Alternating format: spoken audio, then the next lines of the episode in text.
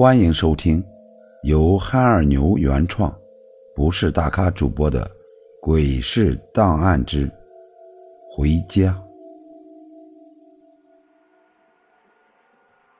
第二天早上，我被闹钟吵醒了，一看时间都八点了，想起来今天还要回老家呢，我赶紧洗漱。上厕所的时候。用手机订了中午回家的车票，站票，暗自骂了一声，掏了同样的钱，有的人有座位，有的人却没有，这他妈叫什么事儿？哎，算了，反正时间也不长，也就四五个小时。回到屋里，我抓紧收拾完东西，又去了趟公司请假。在路上跟李琦约好了十点半见面。我在超市门口等着，眼看就十点半了，怎么还没来？叮咚，忽然收到了一条短信。我掏出手机一看，是李琦发来的。他说他把东西放在新盛超市门口的快递柜子上面了，有急事先走了。那是个蓝色的袋子，别拿错了。我暗自嘟囔：“真奇怪，约好的怎么不见面？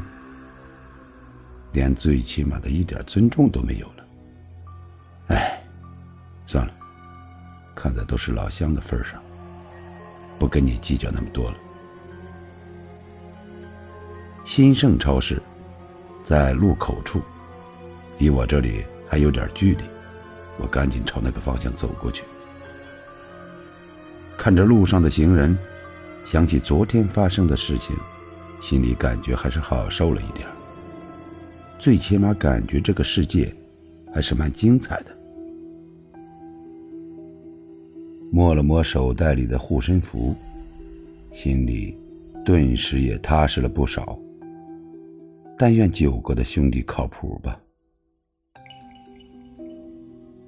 还没走到超市，就远远看到很扎眼的一个袋子，在柜子顶上放着，特别明显。我走过去，拿起袋子想打开看看都是啥，又一想，还是算了吧。想起昨天见到的那张照片，就感觉不对劲儿，还是别看了。随后，我就到超市里面。顺便买了些吃的喝的带上，打了个出租车，奔火车站去了。上了火车才想起来，还没有给父母买点东西，估计回到家，老妈肯定会骂我一顿。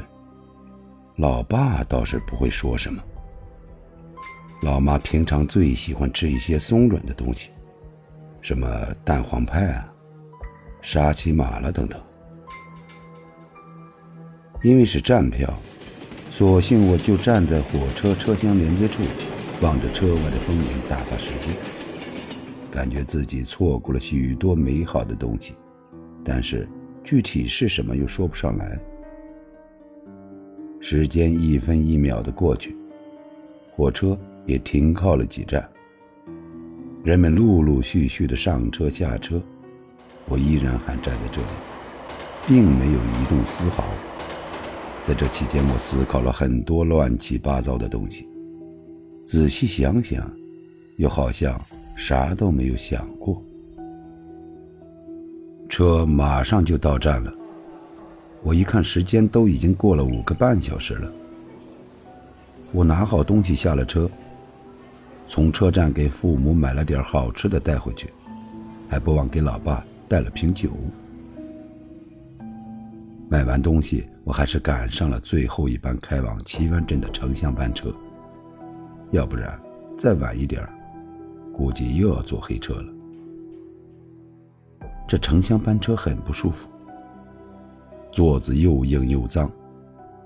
哎，算了，忍忍吧。估摸着再过半个小时左右就到了，正好还能赶上饭点儿。因为清明快到了，这一路上看到很多烧纸钱的，乡间的路上也没有路灯，只有城乡班车的大灯在照着。